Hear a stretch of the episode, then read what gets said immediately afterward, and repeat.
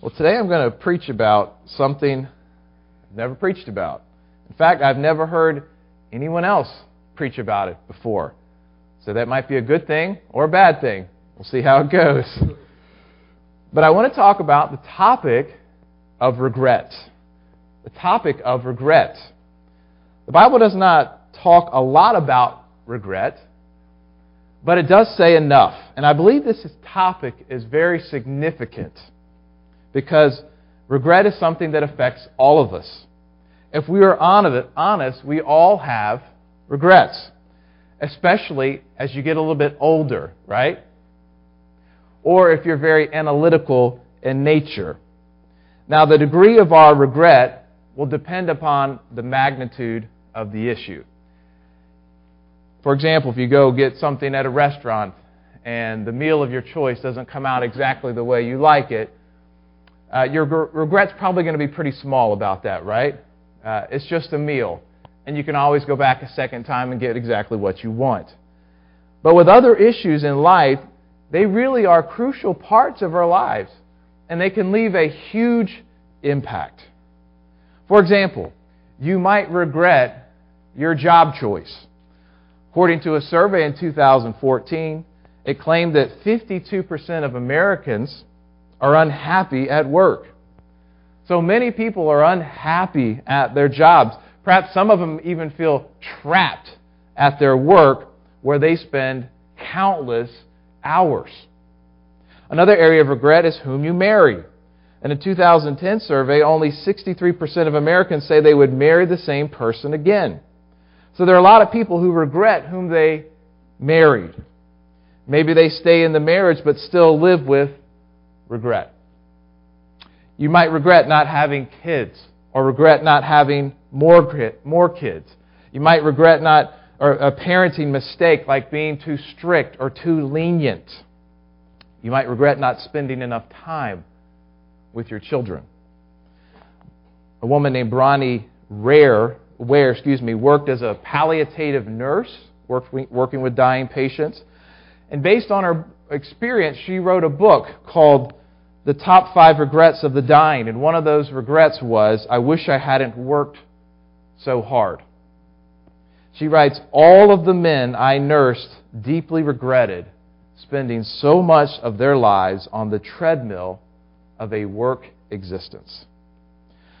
So, considering the importance of work and family, can you see why regret is an important part of life? And the list of, of regret doesn't stop there. You might regret not staying in better touch with close friends over the years. You might regret not pursuing more education. You might regret what you actually studied. Pretty tough for a young person to decide what exactly to study, isn't it? Looked at the University of Connecticut. They offer over 110 undergraduate majors. Very likely that someone will graduate from there and regret perhaps that they chose the wrong major. On the flip side of that, you might regret actually getting that degree and now being shackled with tons of school loans. You might regret, might regret not taking better care of yourself physically. And now you have health problems that could have been avoided. You might regret handling finances poorly, like not saving enough money for retirement or emergencies, making a bad investment, or buying a house that dropped a lot in value. And we can experience things, regret for things before we become a Christian as well as afterwards. You might regret, regret decisions in your Christian life. Maybe you joined a church and stayed in the church for years and kind of later realized that that church was unbiblical in different ways. So, regret is a significant part of our life. And I would also argue it's an inevitable part of our lives. In my opinion, you can't avoid it entirely. Why would I say that? Well, when we make decisions, we never know all of the relevant facts, do we? We're not God. Or we make things based on what we know, but things change after you make the decision, and then you're sort of in that situation. We're finite and limited. And so even the godliest of Christians can suffer from deep regret. In his autobiography, Just As I Am, Billy Graham tells of an encounter with newly elected President John Kennedy, where Kennedy unexpectedly, the two of them were alone, Kennedy unexpectedly asked this question Do you believe in the second coming of Jesus Christ? Graham said, I most certainly do. And Kennedy said, Well, does my church, speaking of the Catholic Church, does my church believe it? Graham said, They believe it, or they have it in their creeds. Kennedy said, They don't preach it. They don't tell us much about it. I'd like to know what you think. Graham said that I explained what the Bible said about Christ coming the first time, dying on the cross, rising from the dead, and then promising that he would come back again. Only then, I said, are we going to have permanent world peace. Very interesting, Kennedy said, looking away. We'll have to talk more about that someday. Moving ahead a few years later, the two met again at the 1963 National Prayer Breakfast. Unfortunately, Graham had the flu. And he wrote, quote, After I gave my short talk and he gave his, we walked out of the hotel to his car together, as was always our custom. At the curb, he turned to me and said, Billy, could you ride back to the White House with me? I'd like to see you for a minute. Mr. President, I've got a fever, I protested. Not only am I weak, but I don't want to give you this thing. Couldn't we wait and talk some other time? It was a cold, snowy day, and I was freezing as I stood there without my overcoat. Of course, he said graciously. However, the two would never meet again. Later that year, Kennedy was assassinated. Graham writes His hesitation at the car door and his request haunt me still. What was on his mind? Should I have gone with him? It was an irrecoverable moment. On a human level, who can blame Billy Graham? He had the flu, right? He had no idea what would soon happen to Kennedy. He thought he would have other opportunities. They had a connection, they talked. But he did not have any more opportunities. And so now he lives with deep regret. Can you identify with that? We make choices sometimes out of ignorance, yet those decisions are irreversible, and then you have to live with the consequences. So when we take all of this together, regret causes us to live in the past, wanting to redo things or beating ourselves up for those choices. In her book, If Only Letting Go of Regret, Michelle Van Loon says Unresolved regret is a leech that steals from our present in order to feed the pain of the past, hindering our future. So I hope you guys aren't thoroughly depressed right now. but does God have something to say about regret? I believe He does. And I believe He would actually want us to overcome, overcome regret. Not to avoid it entirely, but to overcome it. And I believe that He gives us truth if we will only listen and practice it. So we're in the midst right now of a series called Jesus is Greater Finding Hope in the Midst of Life's Struggles. And we've been covering topics like doubt and anger and temptation, and we'll cover things in the future like uh, depression, and so on, areas in which we struggle in various ways. Now, I'm about to give four messages about related areas, but still distinct areas guilt, regret, forgiveness, and grief. Last time we discussed guilt. Guilt focuses on sinful things that we have done. Regret focuses on foolish things that we have done. Regret is not necessarily sinful, but things that we would do differently if we could have them over. I guess to put it in terms of body language, guilt would be your head is down over what has taken place because of what you have done sinfully, whereas regret would be looking over your shoulder, wishing you could do things over again. So there's overlap between the two. But there's enough of a distinction that I think merits discussion, and I think we kind of understand in our everyday lives. So today I want us to understand and believe the hope that Jesus provides for regret. And I want us to give three principles to overcoming regret. First principle is to stay focused on our supreme purpose. To stay focused on our supreme purpose. What is that purpose? Well, it is to become like Christ. To become like Christ. We are to grow in His holiness, His righteousness, and His character. The goal of becoming like Christ is actually God's eternal plan for His people. It says in Romans 8 28 and 29 this We know that for those who love God, all things work together for good.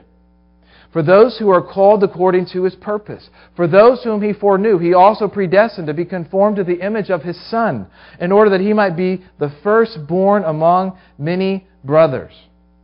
So God's eternal plan for us is to make a people who would be conformed to the image of his Son. Do you see that? So, in the meantime, God is weaving all of our circumstances together for our good. Now, the circumstances may not inherently be good, and we may have regrets about them. But God uses all things for our good, and that good is becoming like Christ. We have to get that in our minds that God defines what is good, and what is good is becoming like Christ. The good is not that you make a perfect choice with every single decision that you have in life. Now, yes, we should seek wisdom from God's Word, and we should pray about our circumstances. And we certainly know that if we do those things, the amount of regret, I think, will diminish. I strongly advocate doing those things but we will never regret, or excuse me, never eliminate regret entirely. So we need to stay focused on what it is that God defines as good and our supreme purpose, and trust that in every situation, do you hear me? In every situation, even if you have deep regrets, God can and will use it for your good. As I thought about the message during the week, I, I, I, went back to the Mississippi River. I've never actually seen the Mississippi River, but I know it is the largest river in America, and it runs all the way top to bottom in our nation. And it is fed by many tributaries. You see the big darker blue line that runs right down the middle of our nation? You see these other tributaries? Those are actually rivers. You got the Missouri, Tennessee, Illinois, Ohio, and Arkansas. All of those are tributaries that feed into the huge, enormous Mississippi River. Likewise, our purpose, in my mind, is kind of like the Mississippi River. And God wants to guide everything in our life to that purpose, that it would always turn back and empty into that purpose. Are you following me? Every circumstance, every choice, whether wise or foolish, is a tributary that God can use to conform you to the image of Jesus Christ. You say, well, how so? That sounds good, but how does that work? Well, for example, if you regret your marriage choice, God can use that experience to draw you closer to Himself. You can grow to realize that it is God and God alone who brings completion and satisfaction in your life, not your spouse. No matter how wonderful your marriage is, your spouse can never complete you. Only Christ can complete you.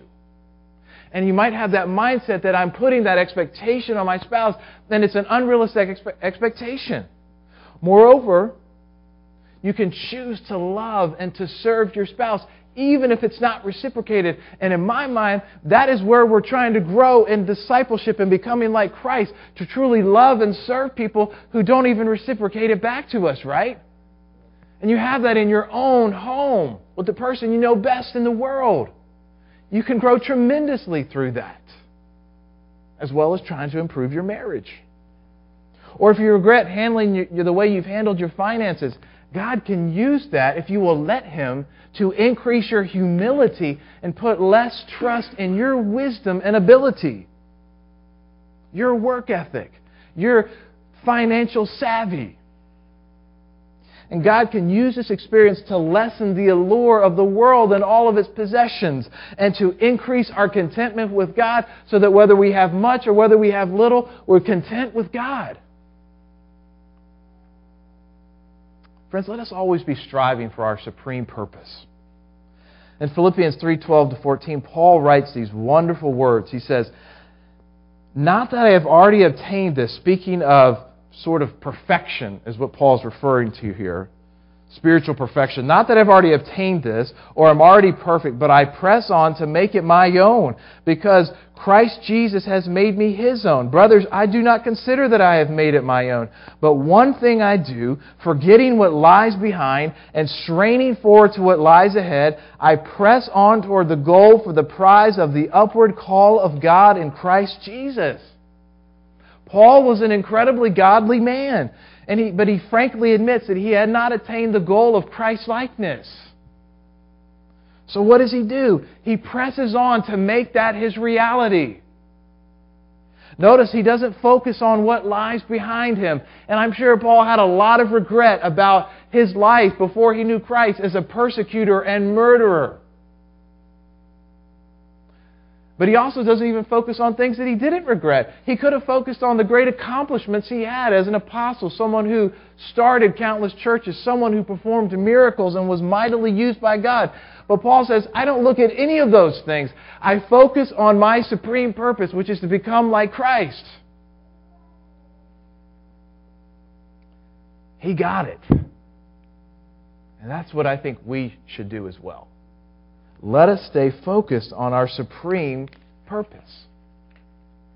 So, the second principle then to overcoming regret is to stay focused on the new creation, to stay focused on the new creation. What do I mean by that? Well, Scripture teaches that when Christ returns, He's going to establish a new creation, a new heavens, and a new earth.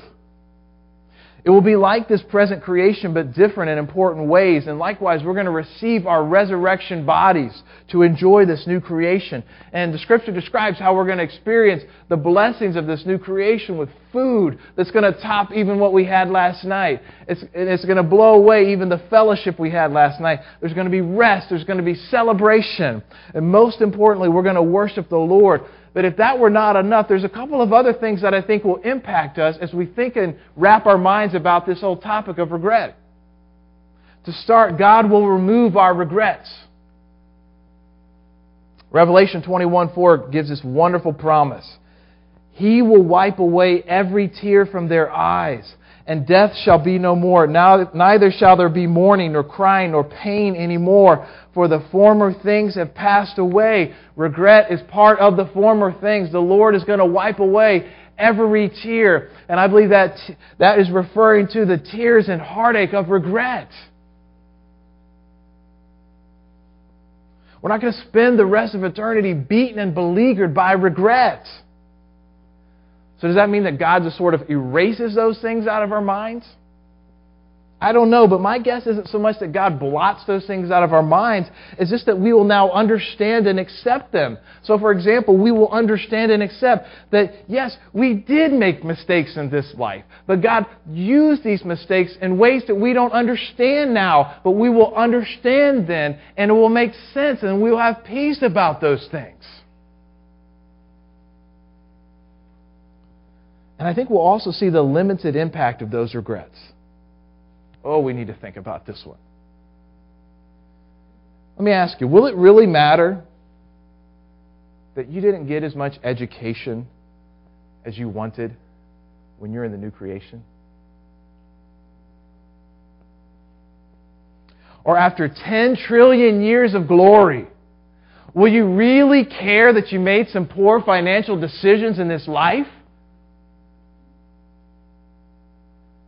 You see how that kind of changes things? But that's how we need to think. In addition to removing God removing our regrets, I also was thinking about this. Some of the causes of regret will be eliminated. For example, maybe you, know, you, you wish that you had chosen some other profession, but now it's too late to switch. I got good news for you. That's not going to be the case in the new creation because there no longer be any constraints of time. You'll be able to pursue endless endeavors that you like, whether it's art or music or athletics or whatever it might be. There's no more time to worry about. Or perhaps you like your job, but it's your boss. Maybe it's your coworkers. Maybe it's the working conditions. Maybe it's the wages. That is what really disappoints you. Well, in the new creation, none of those detractions will be present. That's good news, isn't it?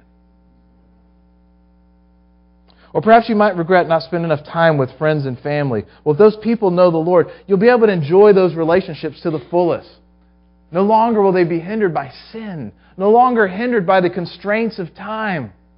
I was thinking about how sometimes in, in our busy, hectic, crazy lives, that it's sometimes just a blessing to be able to have a quick conversation with people that you would like to catch up with, but you just run out of time. Or maybe to sit down and have a meal with them, and it's a blessing. But can you imagine just having unlimited time with those relationships in your life that you would love to pick up on? What a blessing, right? I know personally I find it exciting I think at some point in my life I had the ambition that I would have no loose ends in this life. I would try to wrap it all up. But I came to a, a realization that, you know what, I'm going to have loose ends at everywhere I turn in my life. And I needed to stop regretting that and to say, Lord, you have something else in mind. And I look forward to picking up the loose ends of this life where everything is complete, everything is incomplete. And if we take Scripture seriously, this current life is not the end of the story. Do you believe that? I think more like it is the first page of the story that is never going to end.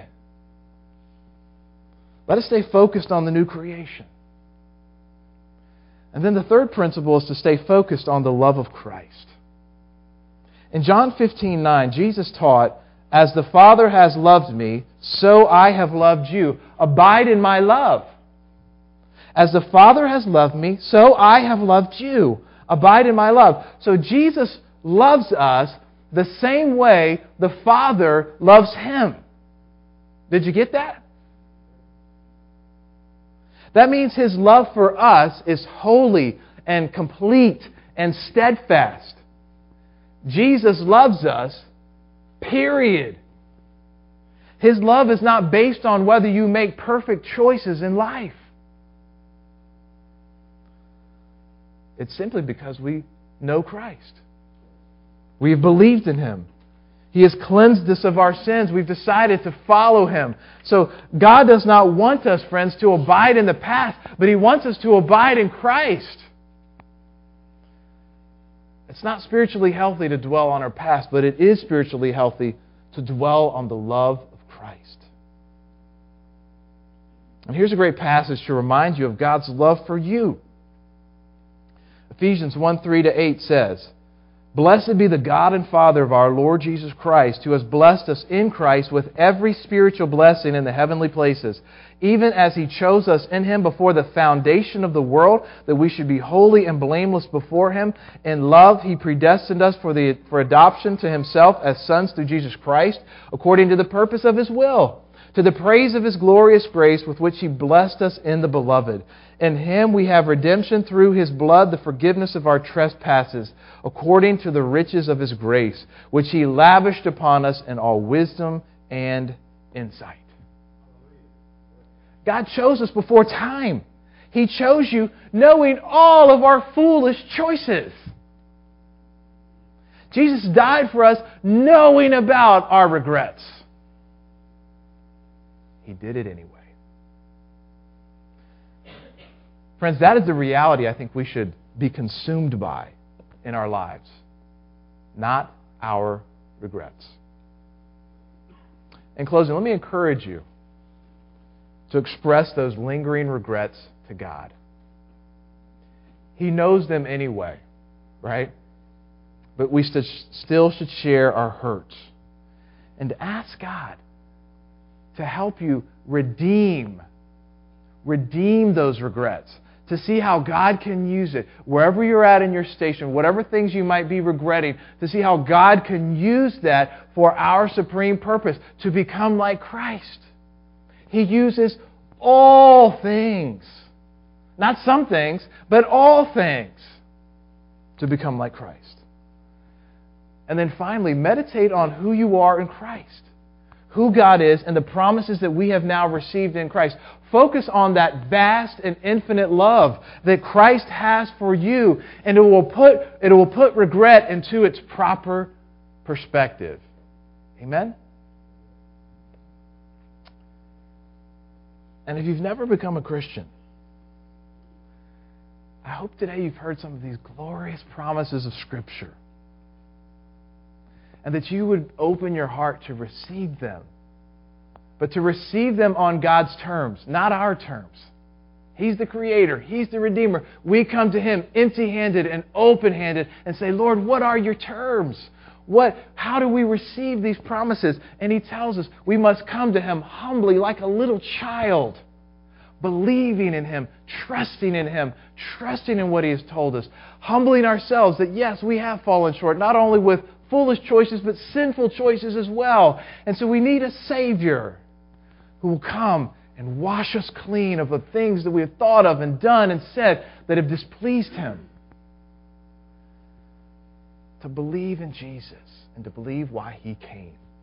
He came so that you and I might have everlasting life. And to enjoy that new creation with God's people and Himself for all of eternity. Trust in Him today. The Bible says today is the day of salvation. Amen? Amen.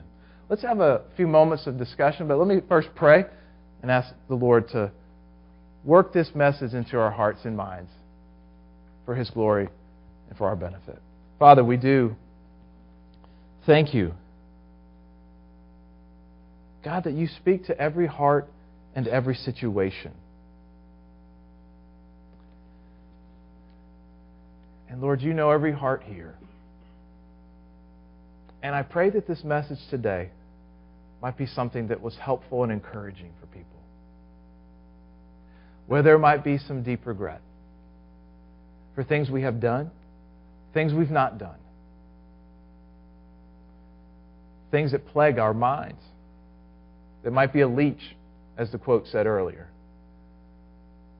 And even the godliest of Christians, like a Billy Graham, can have regret. Lord, teach us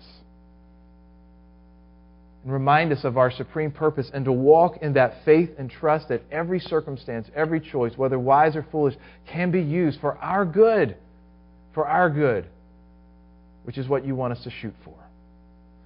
Lord, remind us of these great pictures and snapshots and hints and inklings that we see of the new creation, and how once we really grasp our mind around those things, the things that we fixate so much on in this life will pale in comparison and lose their grip. And Lord, remind us that in Christ we are not loved by you because we make perfect choices in every situation, but we're loved by you because we've chosen to believe in Christ and Him alone. So, Lord, I pray that you would help all of us, to walk in the freedom that Jesus has promised, because Jesus indeed is greater. And it's in that matchless and wonderful name that we pray here this morning as a church. And all of God's people said, Amen. Amen.